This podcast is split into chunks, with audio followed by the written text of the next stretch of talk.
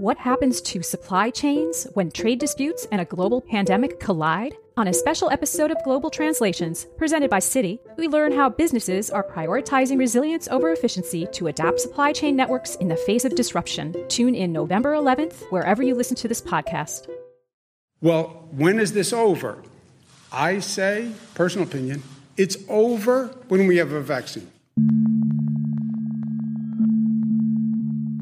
You'd be hard pressed to think of another situation in the world where everyone wants the same materials at the same time. It's over when people know I'm 100% safe and I don't have to worry about this. When does that happen? When we have a vaccine. If you're asking me when is it going to be generally available to the American public so we can begin to take advantage of vaccine to get back to our regular life, I think we're probably looking at late second quarter, third quarter 2021. I think he made a mistake when he said that. It's just incorrect information.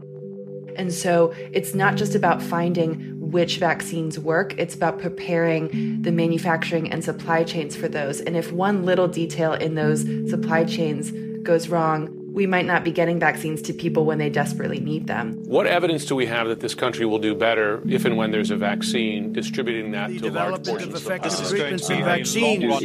administer a continues vaccine. for the rest of the year. I say the sooner the better. As quickly as possible. Federal government to get the vaccine done faster.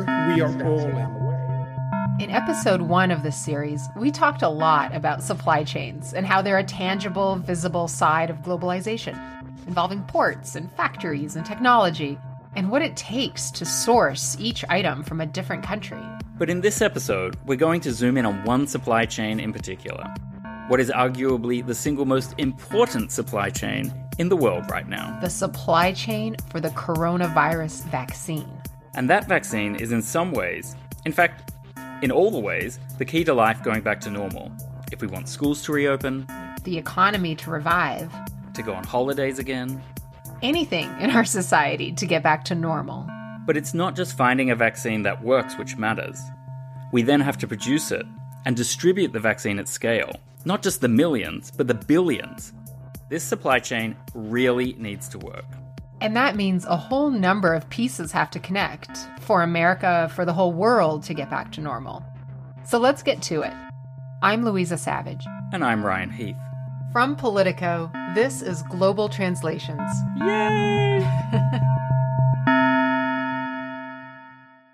To be clear, on today's episode, we're not talking about the race for the vaccine or the science behind the vaccine. We're talking about the materials we need to manufacture this vaccine before we bottle it up and deliver it around the world. Here's some of what is required in the supply chain. We start with natural resources sand, special sand to make medical grade glass vials, millions or billions of them, chemicals, plastic liners, rubber stoppers, factories, trucks, special refrigeration, planes, storage space.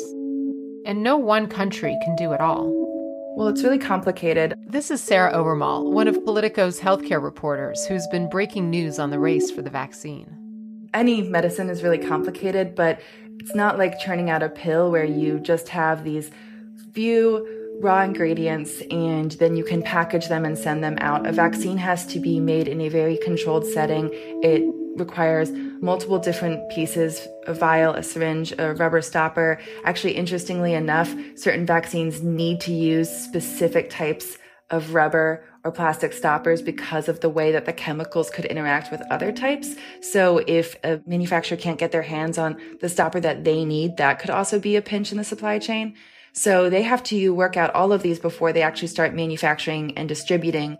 Now imagine all these pieces needing to link up on this sprawling supply chain and imagine how fast it needs to happen. This is the fastest that vaccines have ever been developed. Especially given the rush order on vaccine development right now. The fastest ever vaccine before this was the mumps vaccine, which took four years. This means we'll get a vaccine faster, but we've been so busy rushing to get there. Is the production and distribution chain even ready?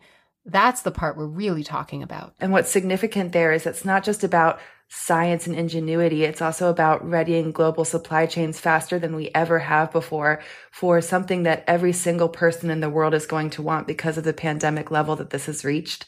And so think about how you know, it's it won't be just one vaccine. First of all, there will be several. They're expecting that several will have answers by the end of this year.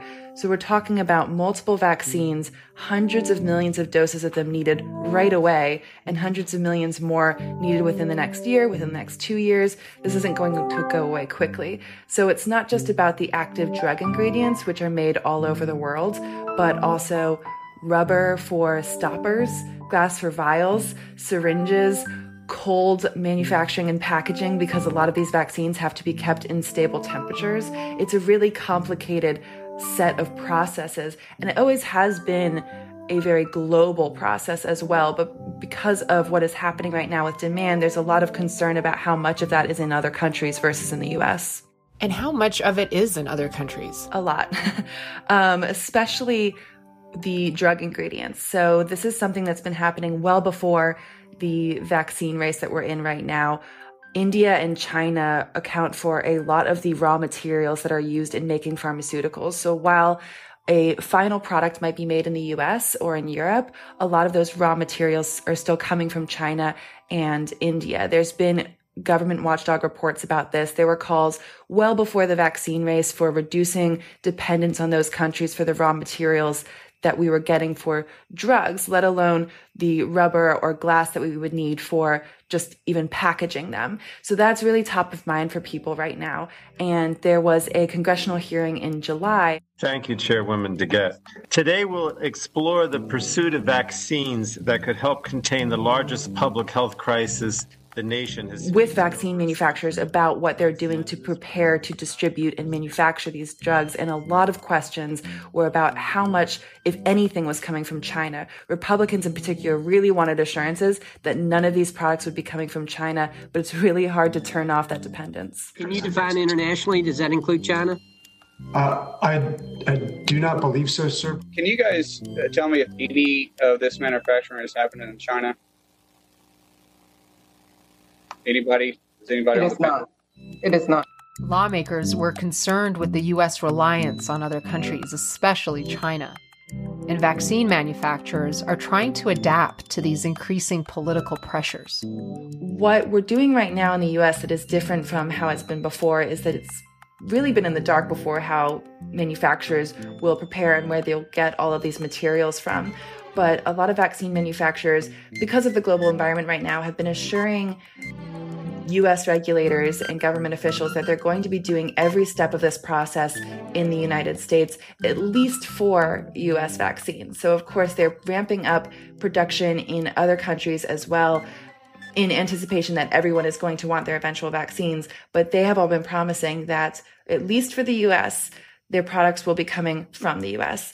So, in order to do that, they're each setting up or ramping up production in different American states just of their own vaccines, you know, the active ingredients that make the vaccine, but then they're also looking around for these things like medical glass and rubber stoppers.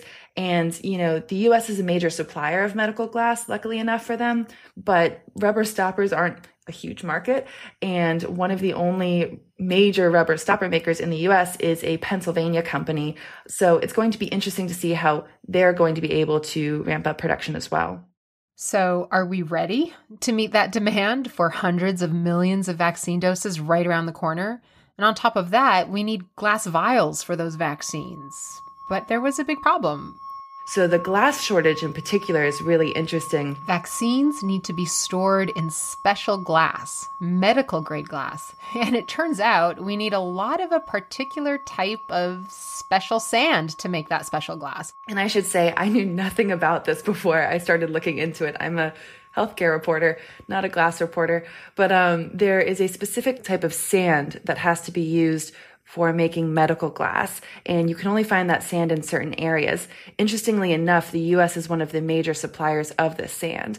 But earlier this year, uh, a health official who has since been ousted from his position, Rick Bright, who was the director of the Biomedical Advanced Research and Development Authority, began warning that we were already dealing with glass shortages before the pandemic and that we had to bolster the supply chains for these or look into other opportunities for finding glass. President Trump has ordered the U.S. government to move on vaccines as quickly as possible and to develop, manufacture, and distribute 300 million doses of vaccine an endeavor called Operation Warp Speed. Operation Warp Speed. Back in August, Politico healthcare reporter Dan Diamond sat down with Dr. Anthony Fauci, the top U.S. health expert on the pandemic, to ask him about the challenges of scaling up a vaccine. Beyond just developing the vaccine, there's a lot more to rolling one out. We'll need billions of pharmaceutical grade glass vials, billions of rubber stoppers, packaging, places to store uh, and refrigerate doses. The scope of the undertaking is massive when you're scaling this vaccine to the public. And some people are worried that it's not going to be possible on the scale that we need it to be. What would you say right. to those concerns, Doctor? Well, that, that, Dan, is exactly the reason why, with Operation Warp Speed, one of the two people that were brought in, one was Moncef Slaoui, who has extensive decades of experience in the pharmaceutical world, and the other is General Gustave Perna, who is a four star general in the Army whose job is the kind of logistics, the supply chain that you're talking about. So it's a collaboration, Operation Warp Speed, between HHS with Secretary uh, uh, uh, uh, Alex Azar, as well as the Secretary of the Department of Defense, uh, Mark Esper. So we have two people with two major departments in the federal government having individuals who are leading this, and one of them is the supply chain that you're talking about. Yeah, so to underline the point, you think that military health collaboration is going to deliver the production we need? Yeah, I, I, the purpose of getting someone of the experience and talent of General Perna was precisely to assure that we can get done what you're suggesting. And obviously, you have Alex Azar, who's the chair of the, uh, the, the secretary of HHS, who has all of the assets of the Department of Health and Human Services involved FDA, CDC, CMS, NIH, all of it the US is rushing to find a vaccine, though some major pharmaceutical companies have halted their vaccine trials as of late October. With the Johnson & Johnson vaccine trials being halted. Announcing a halt to its COVID-19 vaccine trials. Sarah Owermohle, you're covering this so closely. And it's really interesting because we talk about the vaccine race the way we talked about the moon race, right? Like it's this race between different countries for the glory and for the leadership and who will be first. But it seems that with all the interconnectedness, countries aren't really running in separate lanes, are they? No, absolutely not. It's made it really interesting the way that certain countries have dealt with it. So I would say that Europe has approached it in this sort of all of us together type of mode, not just in terms of the shots themselves, which some countries are working together on, although some are going it alone. But in terms of su- securing the supply chain and saying these are things that we know that we're going to need from a manufacturing perspective for our region and potentially for others like Africa. The US, meanwhile, along with Russia and for a time China, has elected to go its own way. And that's not just on access to the vaccines themselves, purchasing them, which of course the US government has spent billions of dollars doing. But again, it's on the supply chains. Initially, it seemed like China was going to go that way too, with a really domestic focus, but they actually entered into a pool agreement with other countries that the US notably is not a part of. The other notable exception to that pool agreement is Russia. And so it's really interesting because you said, you know, a vaccine race, and it isn't just one vaccine. We're not going to say we have it, we've got this one, and we're done. There are dozens that are in trials right now in multiple countries, Russia and China, as well as the US and Europe. And so we have to come to terms with the fact that A, the first few vaccines are likely not going to be the best ones. And so, therefore, B, the supply chain is going to be pressured for a long time because we're going to have multiple different vaccines in multiple countries going into these late stages of trials, going into mass manufacturing at the same time, and then others, potentially better options, coming months later and further pressuring those needs. We'll be right back. Successful supply chains have long been defined by profitability and speed, but ongoing trade disputes and COVID 19 are exposing gaping cracks in our global supply chains, forcing many leaders to rethink how they structure their networks. Now, businesses are making big moves, prioritizing resilience over efficiency. I'm Heather Clancy. Stay tuned for a special branded episode of Global Translations presented by Citi. We'll look at the transformations brought on by trade impediments, consumer behavior, and digital technologies that make us and our economies more resilient when disruptions like geopolitical conflict and pandemics strike. Tune in November 11th, wherever you listen to this podcast. We're back.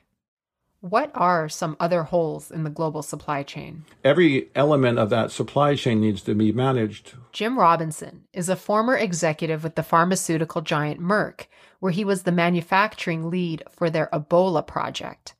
Currently, he's at CEPI, which stands for the Coalition for Epidemic Preparedness Innovations, and he's leading the manufacturing strategy for COVID. Jim is worried about the glass and the sand and even plastic bags. Our, our biggest early finding was the uh, was the shortage in these bioreactor bags. So quick tutorial. Vaccines are produced in stainless steel vessels called bioreactors before they're transferred over to those little glass vials.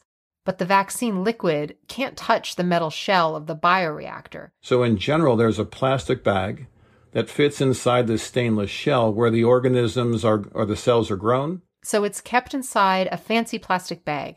Think of it like a plastic lining that goes inside your garbage bin to keep the trash from touching the metal can. But instead of trash, it's a life saving medicine. Those bags are produced by two or three companies that are distributed internationally. Um, but because of the growth in, in gene and cell therapy prior to COVID, there was already a shortage of many of those production components before COVID.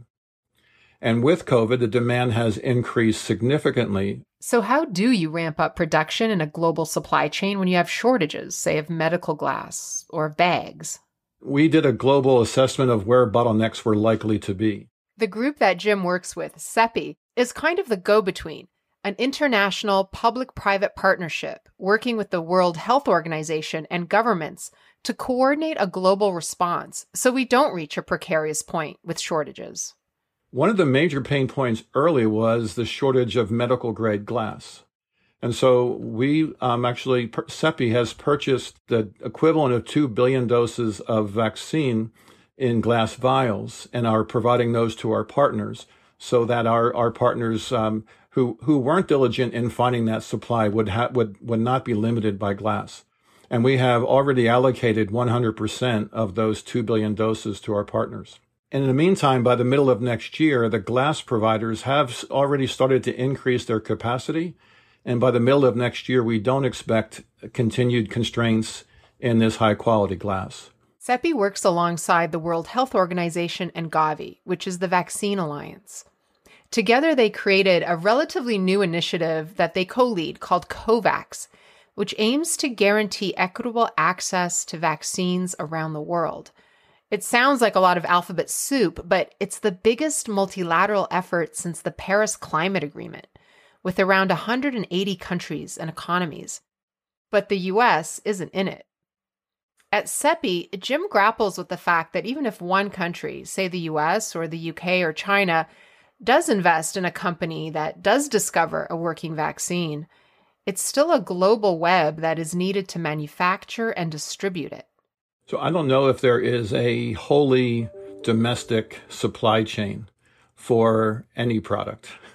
um, and so our raw materials are sourced from many regions of the world. The, and the production equipment also is sourced from many regions. And so I would say there is likely not a national supply chain that exists for for any product and that is a good thing clearly because it means that there's a lot of diversity in supply and usually multiple sources for most materials but then in times of nationalism it becomes obviously difficult sometimes to import export etc where each country might be looking to satisfy its own needs and not looking at the bigger picture of maximizing the number of doses available by working in a, in a more coordinated fashion. Put simply, vaccine nationalism is when a country prioritizes its access to a vaccine above everyone else getting it. Vaccine nationalism will prolong the pandemic, not shorten it. Vaccine nationalism puts lives at risks. Only vaccine cooperation saves lives. How great is the threat of vaccine nationalism? Ryan, the tension here is that we're in a global pandemic, but countries are looking for a national solution. But what if you're a country that doesn't have the wherewithal to create a purely domestic vaccine supply chain? Like, what do you do then? Well, you're screwed, Luiza. I'm serious. No, really? yeah, half the world runs the risk of not getting access to a vaccine alongside the world's Hmm. rich countries. But even those rich countries are still running a very high risk. Hmm. So, to address that, COVAX is using the power of collective action. They're trying to create a smarter vaccine supply chain. Overall, it's an effort to bring together nine vaccines in development with the money of 180 governments. And altogether, that creates the resources that you need to produce a vaccine really quickly, whenever it is that we get one that works. So, what you're saying is COVAX is like a club trying to make sure that all its members get access to that eventual vaccine. But meanwhile, the US decided not to join the club, and it's sort of over here doing its own thing. Uh huh. And there's a reason for that. Most countries just don't have the options the US does in terms of having so many drug makers. Mhm. But that's still a big risk the US is taking because nearly all vaccine candidates will fail. That's how vaccine development works. It's honestly a lot harder than making masks or making testing kits. So, bottom line, this problem has too many sides for one country or one company to solve it on their own. And then you throw in the fact that it's a race against time. If we fail here, we're losing trillions in economic output and millions might die. Well, right. Well, I, I think the bigger picture, too, is that we can't really end the pandemic anywhere until we've ended it everywhere. You got it. We will distribute a vaccine. We will defeat the virus. We will end the pandemic. Donald Trump may say it loudest, but all leaders put their country first, and any global response is shaped by an inevitable tension between international bodies, which by their nature promote greater cooperation, and national leaders with an array of domestic concerns. And in a global health crisis like this, companies are obviously asking themselves whether they should be serving their domestic market or the global market. Who are they supposed to prioritize? Who are they legally obliged to prioritize? Well, let's take the Serum Institute of India, for example. They've come up with a pretty neat solution. They're committing to split their COVID vaccine production 50% to the domestic market and 50% to the rest of the world. Now, if you're wondering, why is this relevant to me? Well, remember that the vaccines developed in the US and elsewhere might not work out. You might need India's generosity. You might need someone else's generosity if you want your family to get a vaccine in 2021. Mm, and we've seen American supply chains fail repeatedly in this pandemic, so we can't assume that the vaccine supply chain will work perfectly this time around either. Central to efforts to counter vaccine nationalism is something called COVAX. It's a global plan to allocate vaccines, and it guarantees all of them access to a range of vaccines if and when they're ready. But it is not clear if this will work or whether countries will look to secure their own supply first, a kind of vaccination nationalism. The $18 billion COVAX initiative aspires to give lower income countries the same access to coronavirus vaccines as wealthier nations. Right. So I would say first, CEPI has been mainly focused on everything except the U.S. because our, the U.S. is well in hand.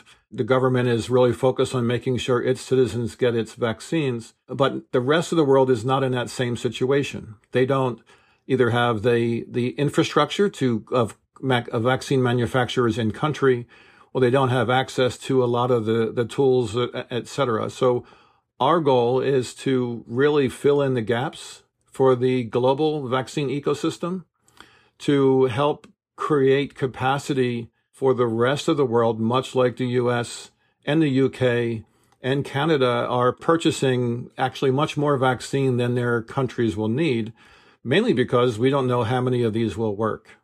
And so CEPI is really doing what Operation Warp Speed is doing for the US, we are looking to do for the rest of the world. One thing that CEPI has done is that we have been able to engage with a, a larger regional infrastructure.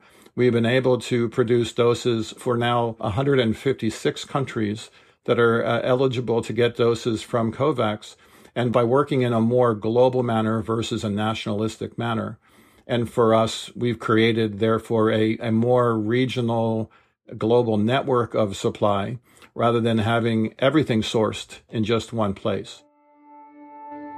So I'm curious as you look around both the, the vaccine manufacturing and, and scaling and distribution, all the deals, the intercountry dynamics, the nationalism, as you look across all of this, what worries you the most?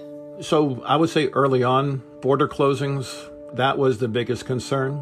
That wherever a vaccine might be made, that it would be have to be used to serve the local population before it can be exported. And whereas it is still a risk, I believe that there there will be enough vaccine supply so that that, that will become less of an issue. Mm-hmm. We have created intentionally a regionally diverse network such that we don't have all of our product being made in one location at risk of being uh, blocked by export ex- restrictions. Our doses are coming from multiple regions of the world, five different continents, 30 different countries are producing our vaccines. And so we have addressed the risk of nationalism through diversification. I would say the next risk is people's vaccine hesitancy.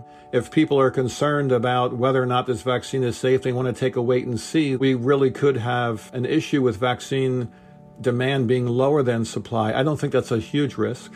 And I think that will be a, a waning risk. Uh, but clearly, people may not want to be the first ones to line up for a new vaccine. Uh, for me, I have a lot of faith in the industry, but it's not something that's globally shared.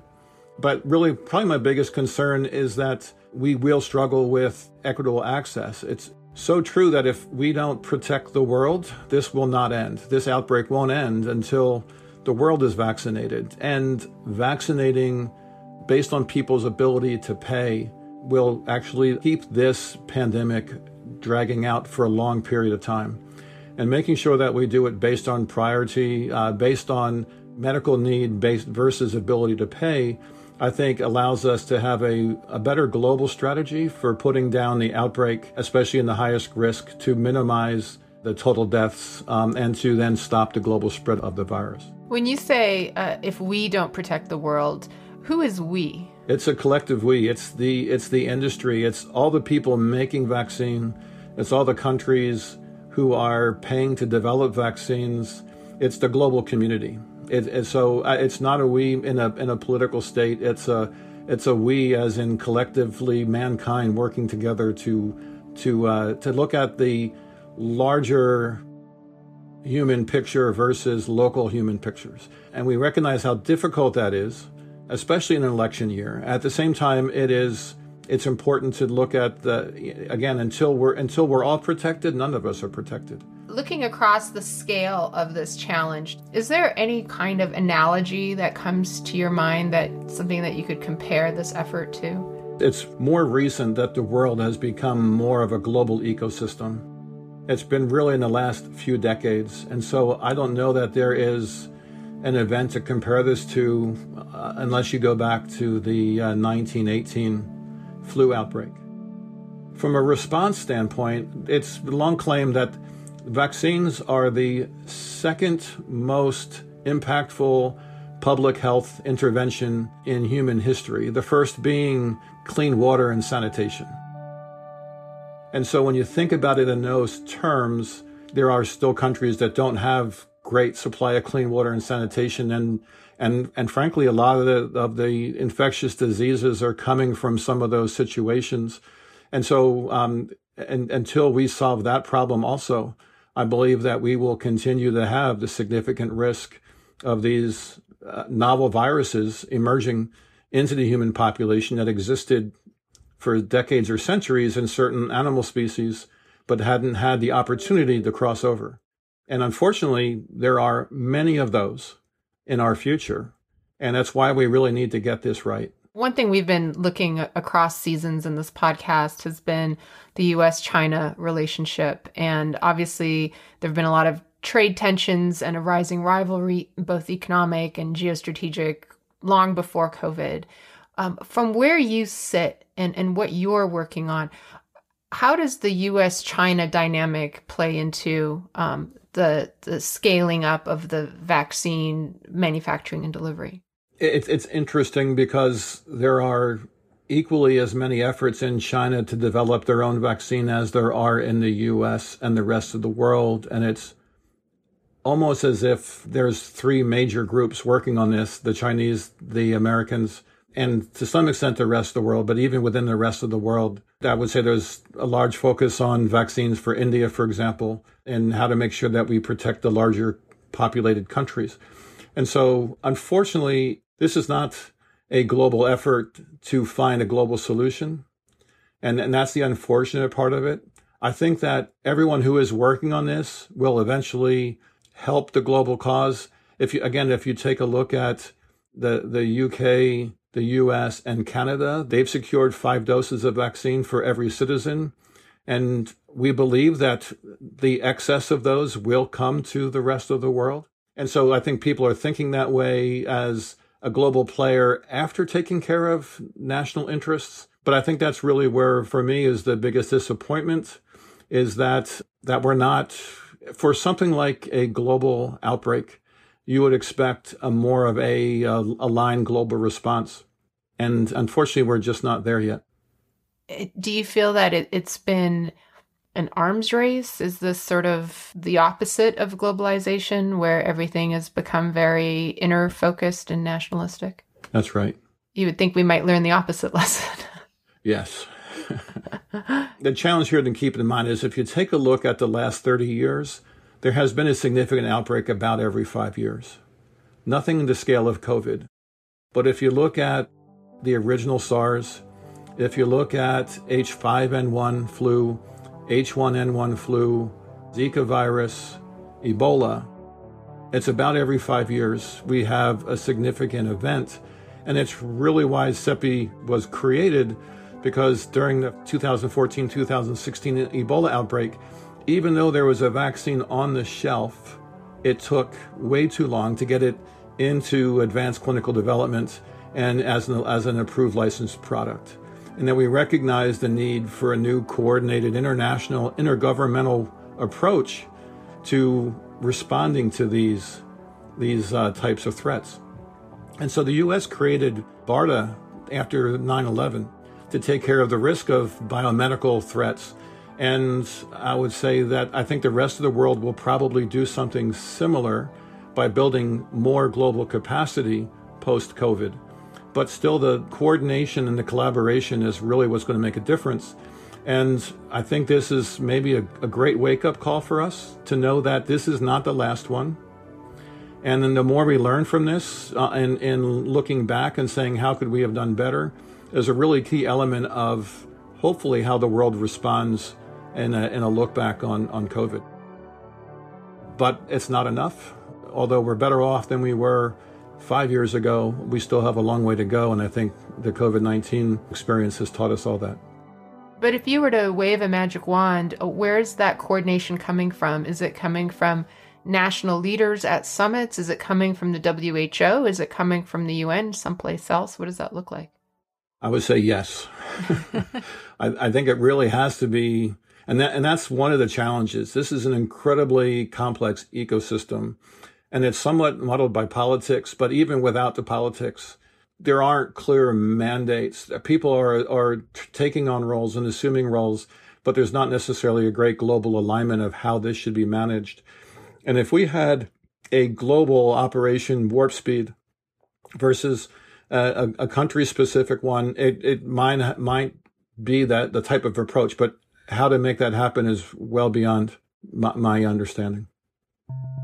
Ryan, I was so struck in my conversations with Jim and Sarah by how much of this is about keeping a very fine balance between being domestically self reliant versus globally reliant on others.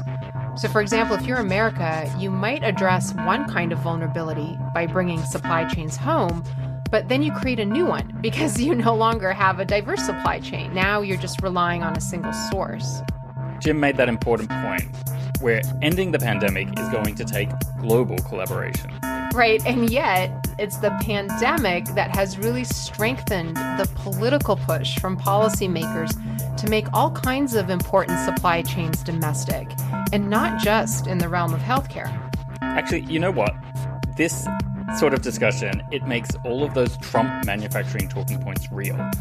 Where we've energized this whole policy conversation about why it matters to have manufacturing in your backyard and how to bring more of those supply chains back home. Right, and, and it's not just Trump, right? Like Biden is talking about build back better. So if this has been a wake up moment about our vulnerabilities, now the US government and politicians across the spectrum are looking around for what levers of control they have to get US companies to invest back in America. Yes, that led to something called industrial policy.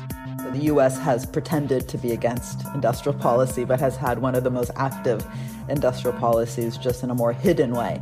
This notion of industrial policy, which for decades has been the kind of term that would get you kicked out of meetings in uh, most government circles. I guess it's time for us to dust off our history books, Luiza.